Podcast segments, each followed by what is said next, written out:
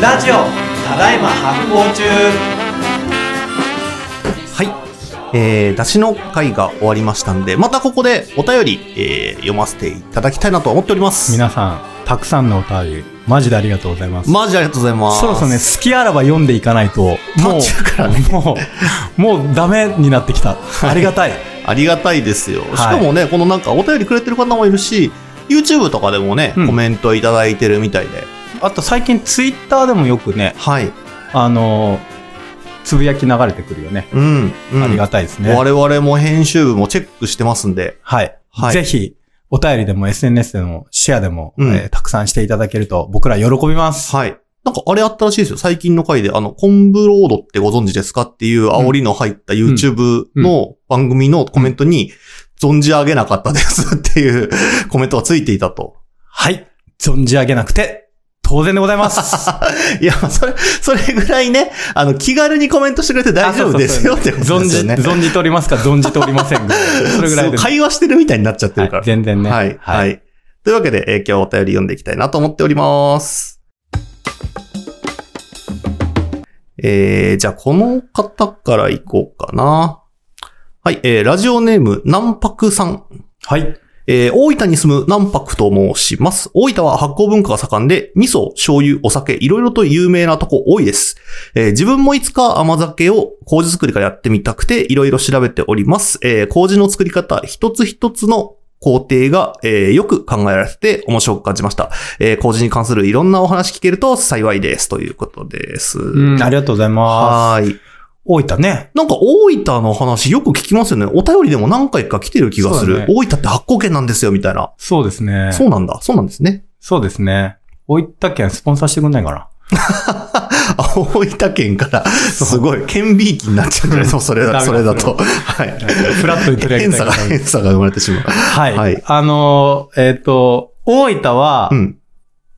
はい、ここで大分トリビア。大分といえば、おうはい。九州のはい。醤油のうん。半分以上はえ、大分で作られている。マジそうなんすか本当か嘘か。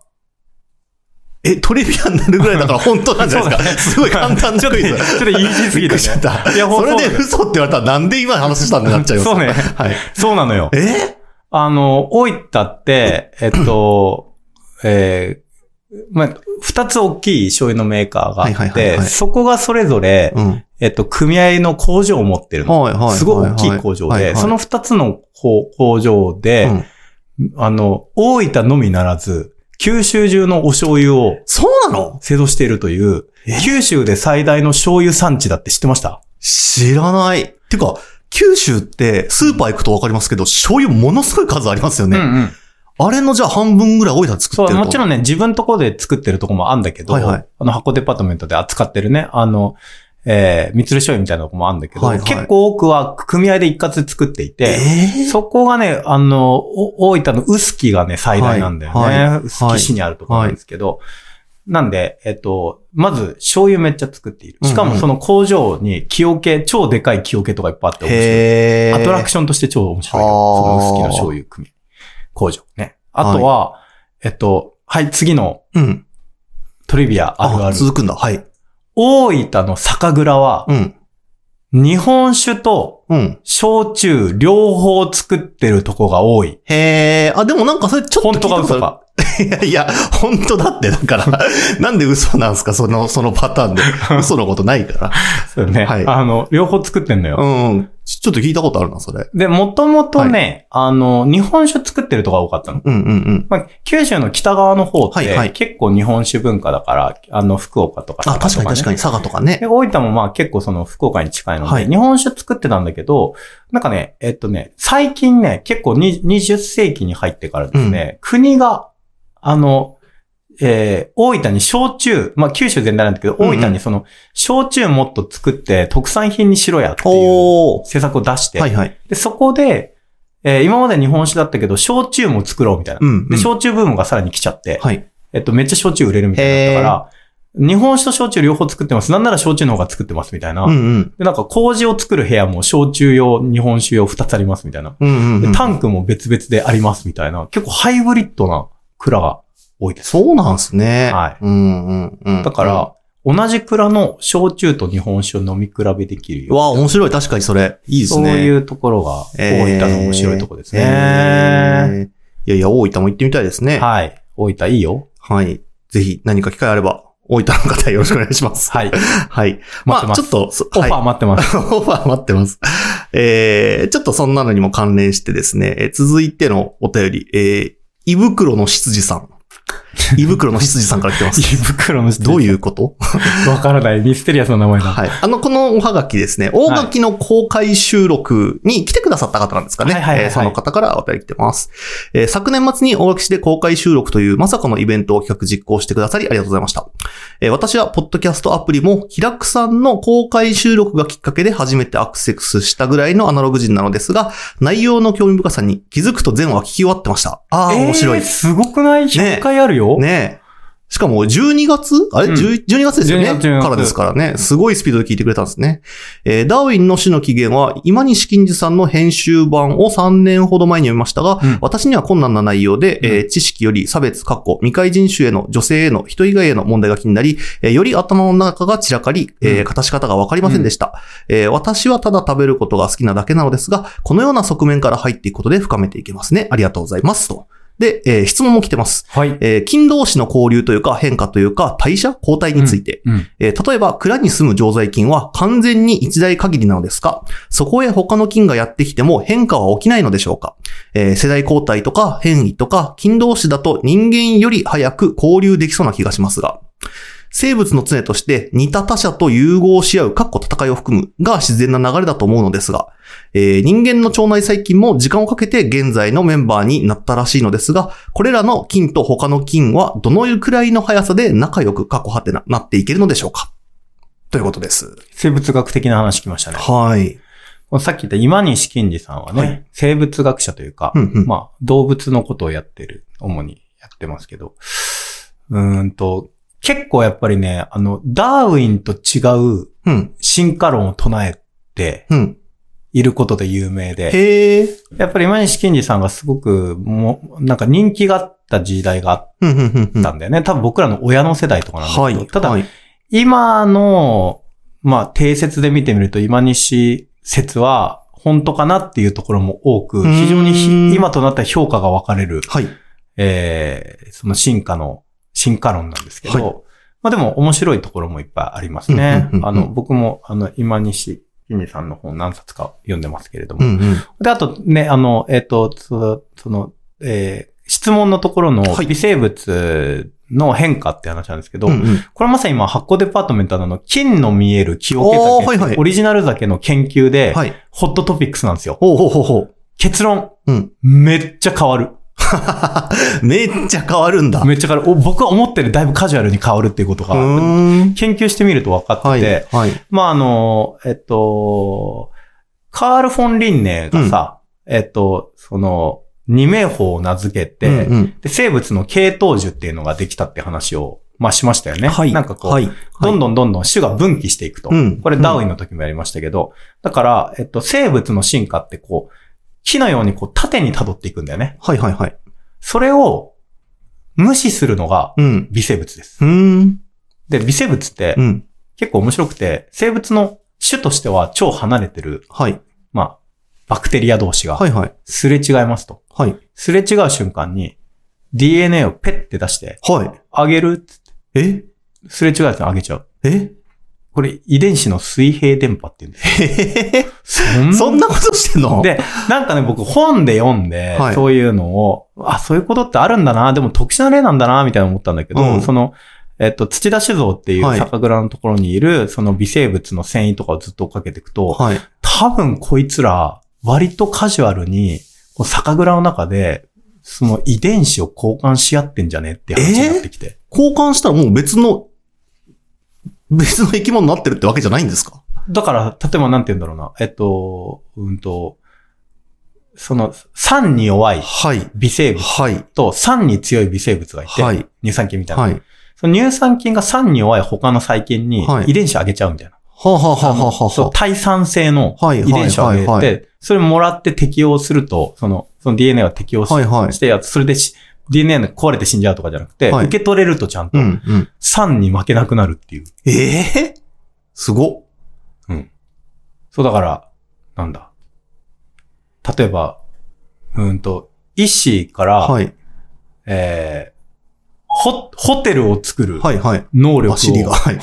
ホテルを作る能力をある日、ああ、もら DNA えるじゃないけど、みたいなことってことね。したら僕、なんかバリバリ、ちょっと、発行デパートメントの新規事業でホテル作るんで、とか言い始めるっていう。すげえ、変容しまくってるんだ、じゃあ。あそういうことが思ったより結構よく起こるってういうのが、ーん。やっぱなんか最新の微生物学で結構わかるようになってきて、はいではいそういう意味ではさ、その、全然系統樹無視してるじゃん、縦の系譜の。うんうんうんこれをだから、横に受け渡しちゃうから、縦じゃなくへて。ーだから水平電波っていうのへね、え。はい。面白い。なんで、その、ある酒蔵がずっと例えば野生の微生物使って、うんうんニダ本家とか土はいはいのはいはい。酒造みたいな感じで、野生の微生物、ねテラザ本家とかね、ああいうのをつく使ってると、微生物同士がコミュニケーションをして、うんうん。その微生、あの、遺伝子を渡し合って性質が変わるんじゃないかっていうことがなんか見えてきて。すごっ。はい。面白いですね。面白いね。はい。ありがとうございます。えーこういった、えー専門的な、えーご質問も、えーえー何でもお待ちしております。あ、ちなみに、希望ですも書いてあって、はい発行リンゴ酢の会もぜひお願いしますというご希望も来てます。わかりました。はい。じゃあ、ねオスの会、来たるべきオスの会の時に、確かに。ね。ははいい。。やりましょうね、はいリンゴスもえー最後はもう一つぐらい読みたいと思います。えー最近のお便りですね。えー出しの会が、あ、ごめんなさい。えーラジオネームが、あ、え今見たら同じ人だ。あ、同じ人じゃないのかもしれない。えーラジオネーム、イノシツジ、蝶の腹心さん。 うん、多分、同じ人。異名、同じ人異名だよね。同じ人生物学で言うとこの同じ人異名ってやつだよね。あー偶然じゃあ一緒になっちゃった。うんはい。えー、出汁の会があって嬉しいです。楽しく聞いています。出汁の会のお便り早速ありがとうございます。えー私は味噌汁が好きなので、平日はほぼ毎晩作ります。豆100%赤味噌と、えー裸麦味噌と米味噌ブレンド2倍麹を配合を変え、えー濃いだしプラス薄め味噌で楽しんでいます。赤は煮干し、カツオ、鶏肉のだし、白は昆布だしをメインにして、キノコ3種類、根菜1から2種類、みじん生姜、毎日でも飽きません。えーしかし、今は日本人でも好む人が減ったと聞きます。えー外国籍の方や日本で暮らした期間が短い日本人にはに、えー味噌汁は美味しいものに感じられない食べ物なのでしょうかえー料理による味覚の楽しみは自然には得られず、学習していくものだとは思うのですが、麹が理解しづらい味を生んでいるハテナなのでしょうかえー外国籍の方々と接する機会の多いお二人の印象はどうですか教えてくださいということです。すごいエブリシングだし楽しんでますね。うんうんうんうん。本当ですね。はい。どう美味しい味噌汁。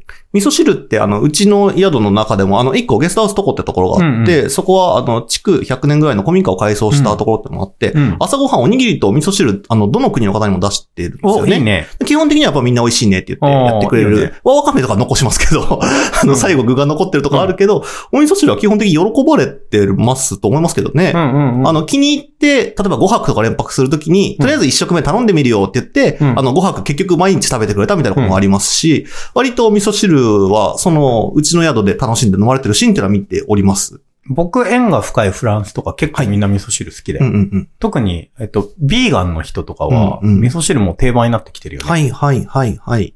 やっぱあの、プラントベースって結構リッチうんうなんう人んう形んって。うだかんらそういう意味で言うと、今味噌汁はその、ベジタリアン、最小主義者、ビーガンの人たちの間の中ではかなり、やっぱ市民権を得てきているとうん。いうのがうんうんうんあります。ただなんかね、あの、多分普段からかなりこってりした洋うんうん食、ザ洋食とか、バーベキューとかね、ハンバーガーとかいっぱい食べてる人はちょっと味噌汁結構戸惑そううんよねですね。なんだろうこれみたいなね。うんちょっと味の傾向が違いすぎて。はいはい。そういう意味の違和感みたいなのはあるかもしれないねう。んうんうんはいうんうんうん。もちろんね、日本人がより好きとかね、あうの、んこれも話しましたが、外国に行った時に味噌汁恋しいなみたいなのは、うんあれは日本人特殊な、うんあの、感覚なのかもしれないですけど。まあ、どんな味噌汁かにもよるけど、うんうんそんなに変な味にしなければ、味噌汁ってやはっぱい普遍的な味なんじゃないかなと僕は思います。うん、うん、うんうんありがとうございます。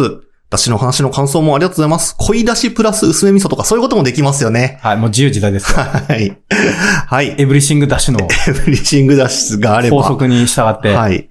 まあ、こんな感じで、あの、お便り、えーいつでもお待ちしておりますんで、出しの会の、えー感想も、もしありましたら、えー何でも送ってください。質問もお待ちしております。ところで、福井編集長なんかツイッターとかで何か、あ、ありました最近。はい。えっ、と、ツイッターでも、ハッシュタグただいま発行中でいろいろ投稿していただいてるんですが、ハッシュタグでえーね。とうん。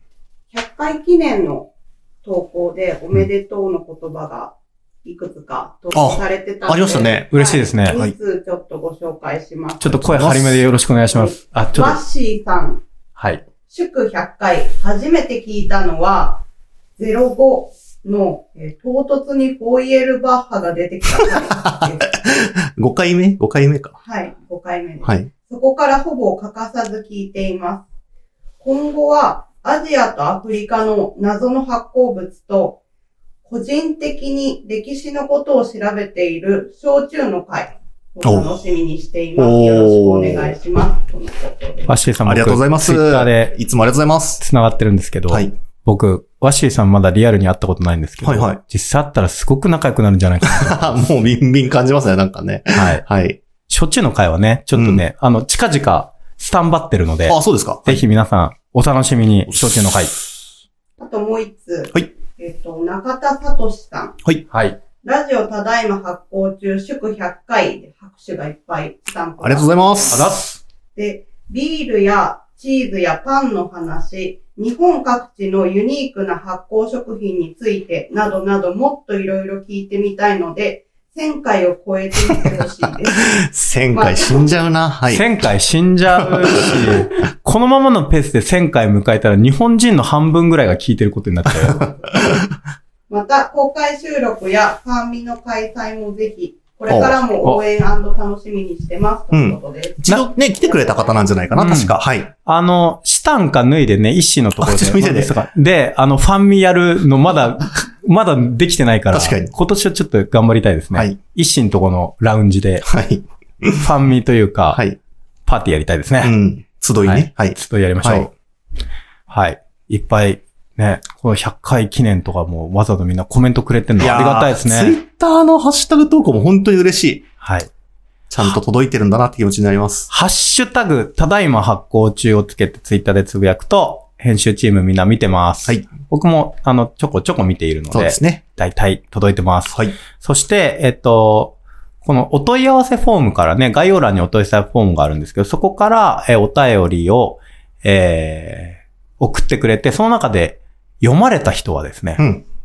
なんと、箱デパートメントオリジナルのアウトドア納豆がはい。ポストインします。最高でしょもうポストに納豆が入る時代で すよ。う。そこだけ切り出すと意味がわかんないっていう。で、はい。まだ出てないんだけど、これはすごい感動したとか超笑ったっていうおはい便りが来たら、た、タモリクラブ方式 で手拭い。超笑うお便りやばいですね。うんはいちょっ。と、あどのういうお皆さ便りんなんだろう。腕によりをかけて、笑えるお便りとかはをいちょっと送ってくれたらうん、手拭いいきます んで。はい。初手拭い出たらお祝いしたいね。そうですね。初手拭いお祝いね。ははいい。でもタモリクラブもすぐ終わっちゃうね。ねえ、悲しい。タモリクラブの話はね、置いといて。最終回絶対見る ぞ。はい。ということで、はいお便り会でした。ありがとうございました皆さんお便り待ってます。待ってます。はい。ただいま発行中リスナーの皆さんにお知らせです。えー、ここの運営をしている発行デパートメントのメルマガをぜひ登録してください。 メルマガを登録するとメルマガが届きます。はい。はい。えー、概要欄からですね、えー、登録できますので、えー、ポチッとしていただけたら、いろんなお役立ち情報とか、えー、絶妙に緩いコラムなどが届きます。僕も毎回楽しみにしてます。 PC サイトでそこからですねいろんなお買い物もできますので、えー皆さんぜひチェックしてみてくださいぜひお願いします。この番組は制作発行デパートメント協賛バリューブックスで下北沢ただいま発行中スタジオからお届けしております。ポッドキャストは Spotify 映像は発行デパートメントの YouTube チャンネルで視聴できます